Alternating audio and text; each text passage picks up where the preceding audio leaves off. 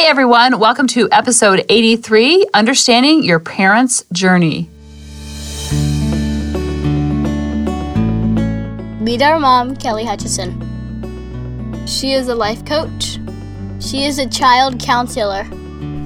She is a teacher. She's a parent coach. And she's a mom to us. She will teach you to stop yelling at your kids. She will teach you to get your kids to listen. She will teach you how to never sleep with mommy guilt again. She will teach you how to be an imperfect mom so you can help your kids be imperfect too. And, have harmony in the home. So, I have a quote, of course, and I also have an email. You're going to D I E die when you hear it. It's to my mom when I was in the middle of my unconsciousness. It's from 2011 and she was babysitting. I think we're going to start with the email because I'm cleaning out my emails because I'm thinking, okay, I've gotten organized in my closet and the stuff in my closet is bringing me joy. But I wanted to get digitally organized too. So I cleaned out a bunch of old emails, like 5,000 old emails that I really didn't know what to do with. Some were just junk mail and some were important and sentimental and I wanted to keep them. So I wanted to file those away. So took a long time, just like the closet did. But oh my lightness to go in my inbox and just see the emails there that are new. And I'm unsubscribing to so many mailing lists like Party City, Bed Bath & Beyond, like all the things. Even though I love those places, I just don't want the emails. And if I wanted coupon code, I will Google it.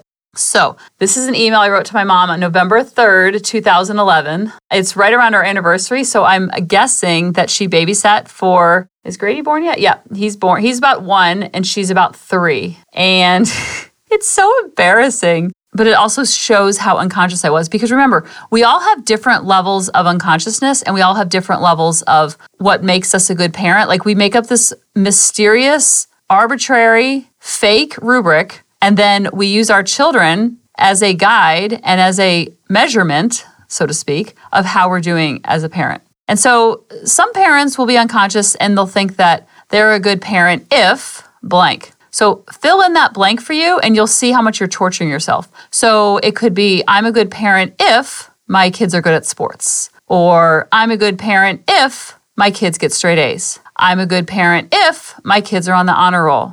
I'm a good parent if my kids are confident. So plug and play here. My big unconscious thought, which plagued me for years, years, I tell you, and you'll see in this email, my unconscious thought that created so much suffering because I don't know if you know this, you can't control other humans. You can when like they're like zero to nine months, but after that, they have their own free will and they're supposed to have their own free will. So it's a good thing. So, my unconscious thought that was causing me so much reaction was I'm a good parent if my kids are happy.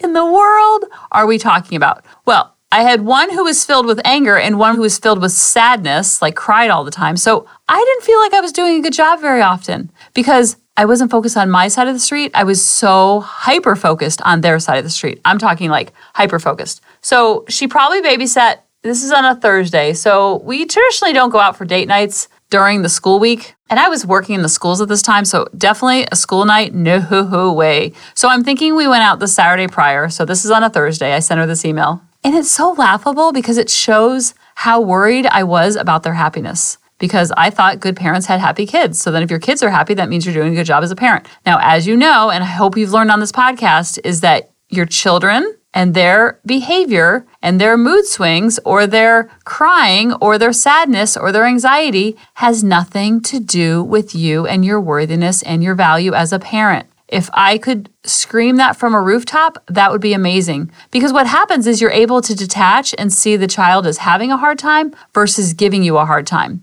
When my students in first grade couldn't read, I didn't say, oh, I'm a bad teacher. I'm like, oh, this kid's having a hard time reading. Let's give him more strategies. Oh, let's teach her more strategies. Maybe the books we're giving her are too hard. Maybe they're too easy. So I got super curious, and it was like a word puzzle to try to help this child. Same thing works with our own kids. The problem is we have these egos and these brains that want to create these unconscious thoughts and unconscious patterns that don't even belong to us. So, this is my email to my mom. LP. David I used to call her a little person. He still does sometimes. I'm like, she's 12. She's not an LP anymore. So it's the subject is LP. This is so embarrassing. This is all I say. Mom, was Lily super whiny and crying while you were babysitting this weekend? Was she having tears for no apparent reason? Because that's all I get. Sigh. What a victim I was. Poor me. My child cries. Even though I'm not teaching her any things about emotions and how to manage her emotions, I'm just upset when she cries. So it was almost like when she got upset, then I got upset too. So I matched that emotion. And guess what it did? It made it worse. It was like gas on the fire. Of course, my mom writes back. She's trying to make me feel better. But I'm like, oh, great. Now I'm really failing. My dream mom is not having a problem. So that means it must be me. It must be Lily. Lily doesn't like me. Like, I was the child. Like, I was in emotional childhood so much. She says, my mom says, she writes me back eight minutes later. She's such a sweetie. Mom says, No, she wasn't. The only time was at bedtime. She wanted you so badly. She had a lot of distractions with Grace there, too. That's her cousin. But I would never say that she was whiny that weekend at all. The only time I can remember, she got kind of obstinate when we were at the park by the water park and it was at the end of the visit and it was time to go and she pretty much dug her heels in literally in the sand and didn't want to leave. No crying or anything just stood there when we said let's go lily. Kind of looked at us sideways not directly. We were almost walking out of the gate and she just stood there. Then all of a sudden after a while she just started walking. It was so funny. I am literally dying because that whole staring at you sideways frozen in the sand do you know how triggered that would have made me? And I would have been like, listen, listen, little girl, you're not going to mess with me. I wouldn't have said that, but I would have had that energy, which would have made her stand there even longer. But my mom, who's a grandparent, who's super detached, and Grace, the cousin, also detached, they have no ego. They think it's funny. They can see it for what it is. She's three. Of course she's going to do that. Of course she wants to stay on the playground. Who wouldn't? Wouldn't you when you were three? So I just think it's so funny to look back. And I can even look at pictures. We do Chatbooks, and I'm obsessed with Chatbooks. And I'll look at old Chatbooks, which is pretty much you sync up your computer to one of your social medias or to your photo albums in your phone. And so Chatbooks will just collect those pictures and put them into an album for you along with the captions. And then once you get to 60 pictures, they'll send you an email say your Chatbooks is ready. And then you can go and edit it and choose the cover. You have three days. And then they send you this beautiful book of like the last 60 pictures that you took. It is amazing. So I have it hooked up to my Instagram. So it's so funny because I look at old pictures back when I was unconscious and I can see pictures and I can see it in my face how stressed I was because she dug her heels in or she clung on my leg leg when we were at Chuck E. Cheese, or he ran off and got lost. Grady was a big runner when he was little. So it's just so funny how stressed out that used to make me because I was so caught in ego and lack and fear and worthiness that I was using my kids almost like as a pawn to tell me how I was doing. And I was miserable because they were acting age appropriately. And I think that's sometimes something that we all forget. They are acting age appropriately. And based on their age, based on their stage, based on their skill level, they are acting in accordance to where their next learning lesson is. Kind of like Grady right now, he's doing multiplication. And he came home last night and he's like, You won't believe this, mom. I am now multiplying three digits times three digits. Can you believe it? I'm only used to doing three digits times two digits. So, of course, it's going to be hard for him because it's new. Just like three digits times one digit used to be tricky for him. Now he's doing three digits times three digits, and it's like he's learning. And then in a couple months, he's going to be like, now I'm doing four digits times four digits. Can you believe it? So, when you think of your child and their life on a continuum, then you kind of like let go of the process and the control and the fear because it's all going to work out the way it's supposed to. And then when they can't do the three digits times three digits, then you get more assistance, you get more help, you get a tutor, you practice more, you do flashcards, you get apps, you get super curious and not furious that they don't know four digits times four digits. Do you see how that works? Because one digit time one digit used to be hard for him. Now he can do that in his sleep. It's kind of like video games. And that's how our life is. We're always evolving to the next level. And that's how it's supposed to be. Not that something's wrong and we need to go to the next level. It's like, no, something's right and we're ready for the next level. It's so empowering to teach that to our kids and then also know that within ourselves. So, the topic of today is understanding your parents' journey because I really want you to have some type of peace with your childhood because this inner childhood work that we're doing is so hard and it's also so beautiful because it's so freeing. And Maria Montessori says everything that you say to your child is absorbed, cataloged, and remembered. Remember, we are writing on the slate of who they are with all our tones, our moods, our looks, our glances, our glares. Yes, we want to worry about what we're thinking and talking to them about, but we also want to focus on the nonverbal because that factors in almost 93% of all communication is the nonverbal communication. There are so many things that you can convey through your energy. And we know that now, now that we're a parent, we can kind of see what it was like for our parents when they were raising us. Now, this inner child work has brought on an onslaught of so many people feeling so damaged and so broken and so hurt from the pains of their past. And so when someone says something like your parents did the very best job that they could,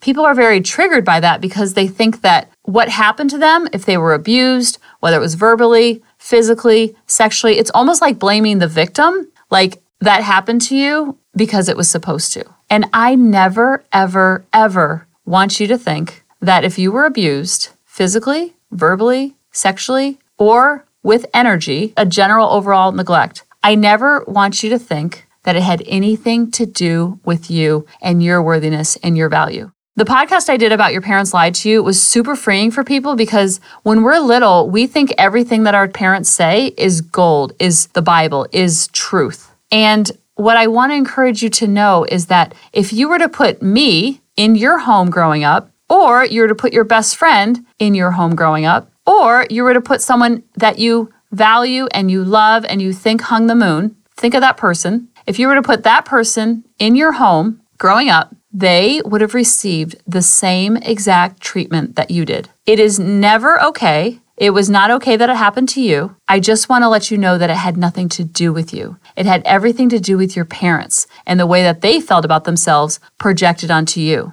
But remember, your worthiness and your value was given to you the day that you were born. No one, no thing, no experience can make that brighter or make that dimmer. So when you are a child, you're in emotional childhood, which is normal. You think everything that your parents said to you was fact, was like saying the sky is blue. It's kind of like Grady when the ELVES were flying around the month of December. He never even questioned it. He never even thought twice that maybe this doesn't really make sense because he's in emotional childhood, he's in fourth grade, he's 10 years old, and he doesn't even think to question anything that we're telling him because it is fact. He lost a tooth on his birthday, and $10 was left on his 10th birthday by the FAIRY, and he never thinks to second guess that. Like, hey, logically, let's think this through because he's an emotional childhood. So think about that little girl or that little boy inside of you that was living in that home. If it was less than ideal, which I'm hearing from so many of you that it was, it was less than ideal, and you took it as fact, just like the tooth fairy, just like the elves, just like SANTA, just like the mensch on the bench, just like the Easter Bunny, and so on and so forth. But it had nothing to do with your worthiness or your value. It had everything to do with your parents. You can put any child in that environment and they're going to have the same experience. Now, some children in unhealthy environments, it's fight, flight, or freeze. They either get super rebellious and get louder and get bigger because they're trying to defend their throbbing spirit, or they become a people pleaser. They become a do gooder because they don't want to rock the boat. They don't want to make any waves. It's such a stressful environment that if they sneeze wrong and don't cover up with their elbow, fireworks are going to go off. So they're walking on eggshells, and so they're just like, peace at any price. I will do what I have to do, and I will give up my throbbing spirit. So you were probably one of those two children if the home was less than ideal, or if it was toxic, or if it was abusive, or it was up and down, like you never knew if it was going to be a good day or a bad day. So you kind of walk through life on eggshells, like, ooh, what's today going to be like? Are mom and dad fighting? Is dad working? This is where you plug and play those situations. And then you look at that little girl and that little boy in that environment. And now that you're stepping into emotional adulthood, you can see it with your big people eyes and your grown up eyes and your developed brain. And you can say, hey, that was so awful what happened to me. And that was so unfair. And that was so ridiculous. And that was not okay. And it's almost like you're standing up for that little girl now or that little boy and you're letting her know it was not okay. You were a victim. You didn't know any different. You didn't have anything to compare it against. You took it as factual and it was not okay. And it had nothing to do with me. It had everything to do with my parents and how they were raised, what their unconscious thinking was, what their scars were,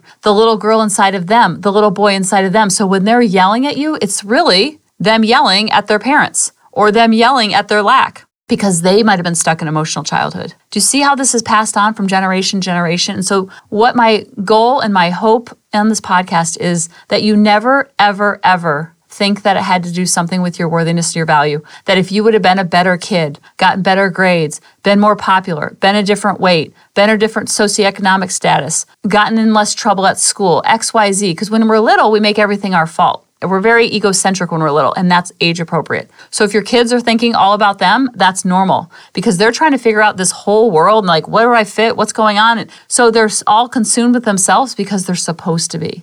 They're trying to figure out their way, and it's hard for them. So think about that little girl and that little boy inside of you that was living in that environment. Now we're raising these little girls and these little boys. So now they're in our environment. And so just like your parents' journey and everything that they went through and the way that they treated you had nothing to do with you, fast forward to you in emotional adulthood, your children and their journey has nothing to do with you and your worthiness. You can put any kid in your environment, in your home, and they're going to get the same exact treatment based on how you feel about yourself, how your spouse feels about themselves, projected onto your child. You can put Lily and Grady in your environment. You're going to behave the same way if you're not liking the way you're behaving because it has nothing to do with the child. It has everything to do with the inner work that we need to do first in emotional adulthood to project onto our child. That's why I'm always running groups that have to do with feeling good in your skin, a parenting boot camp to stop yelling, a marriage boot camp to have more kindness between you and your spouse.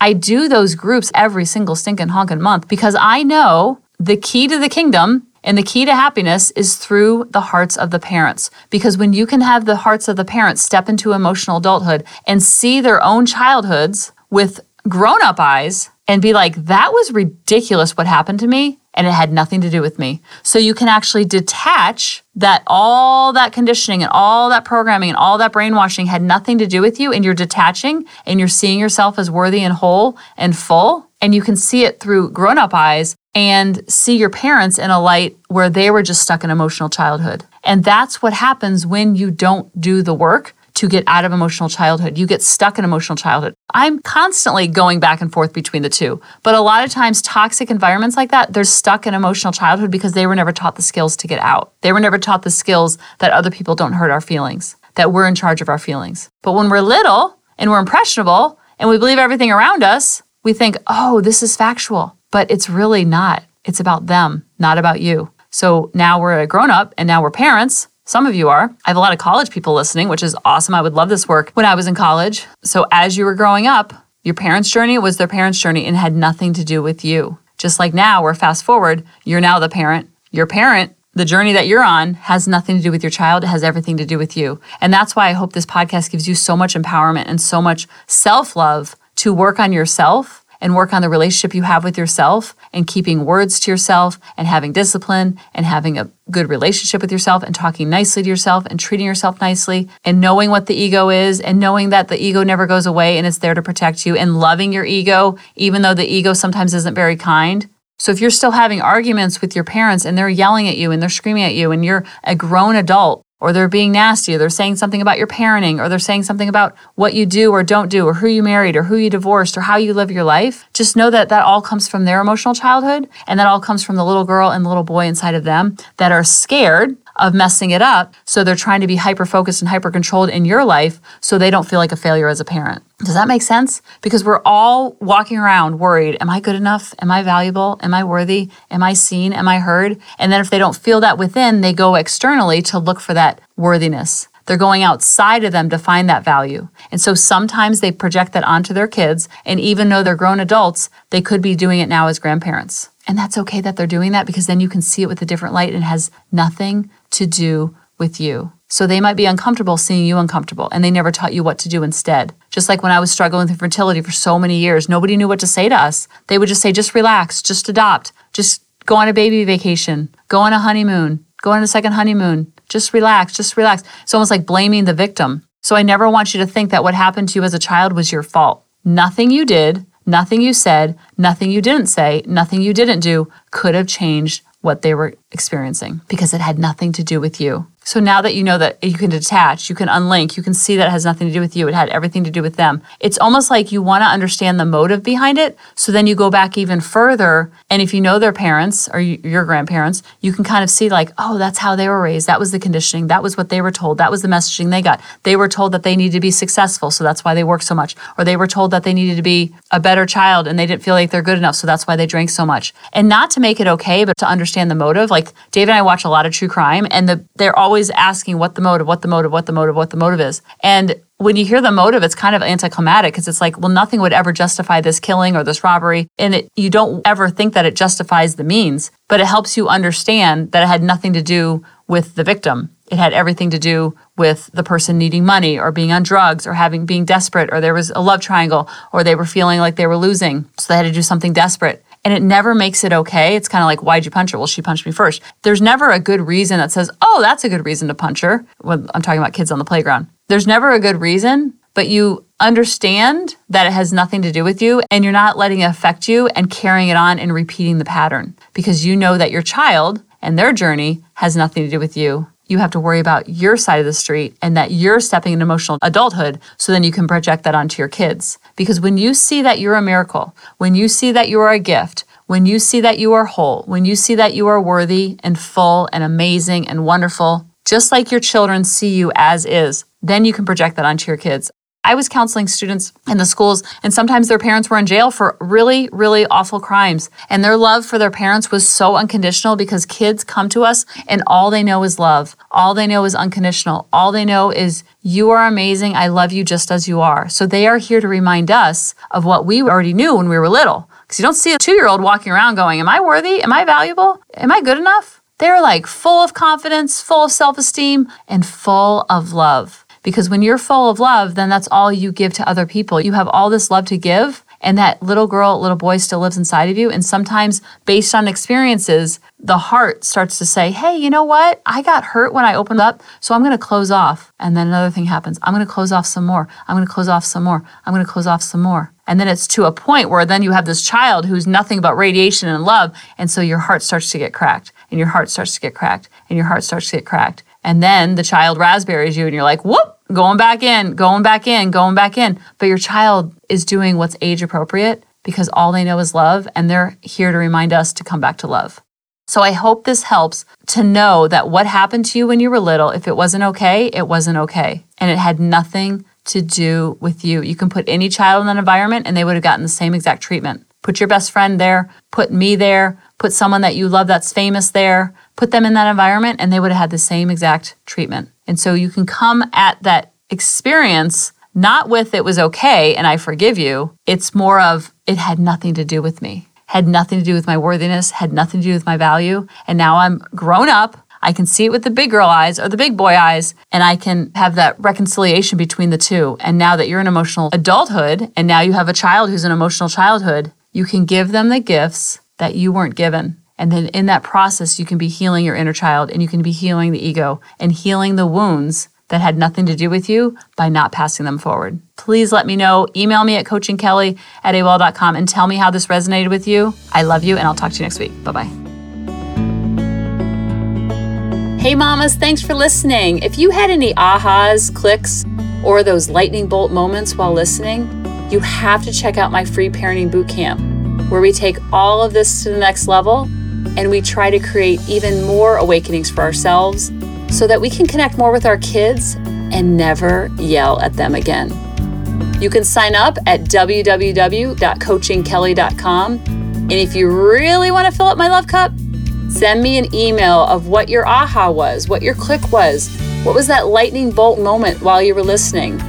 I want nothing more in life than for you to have harmony in your home and to learn how to be an imperfect mom like me, which allows your kids to be imperfect too, each and every day.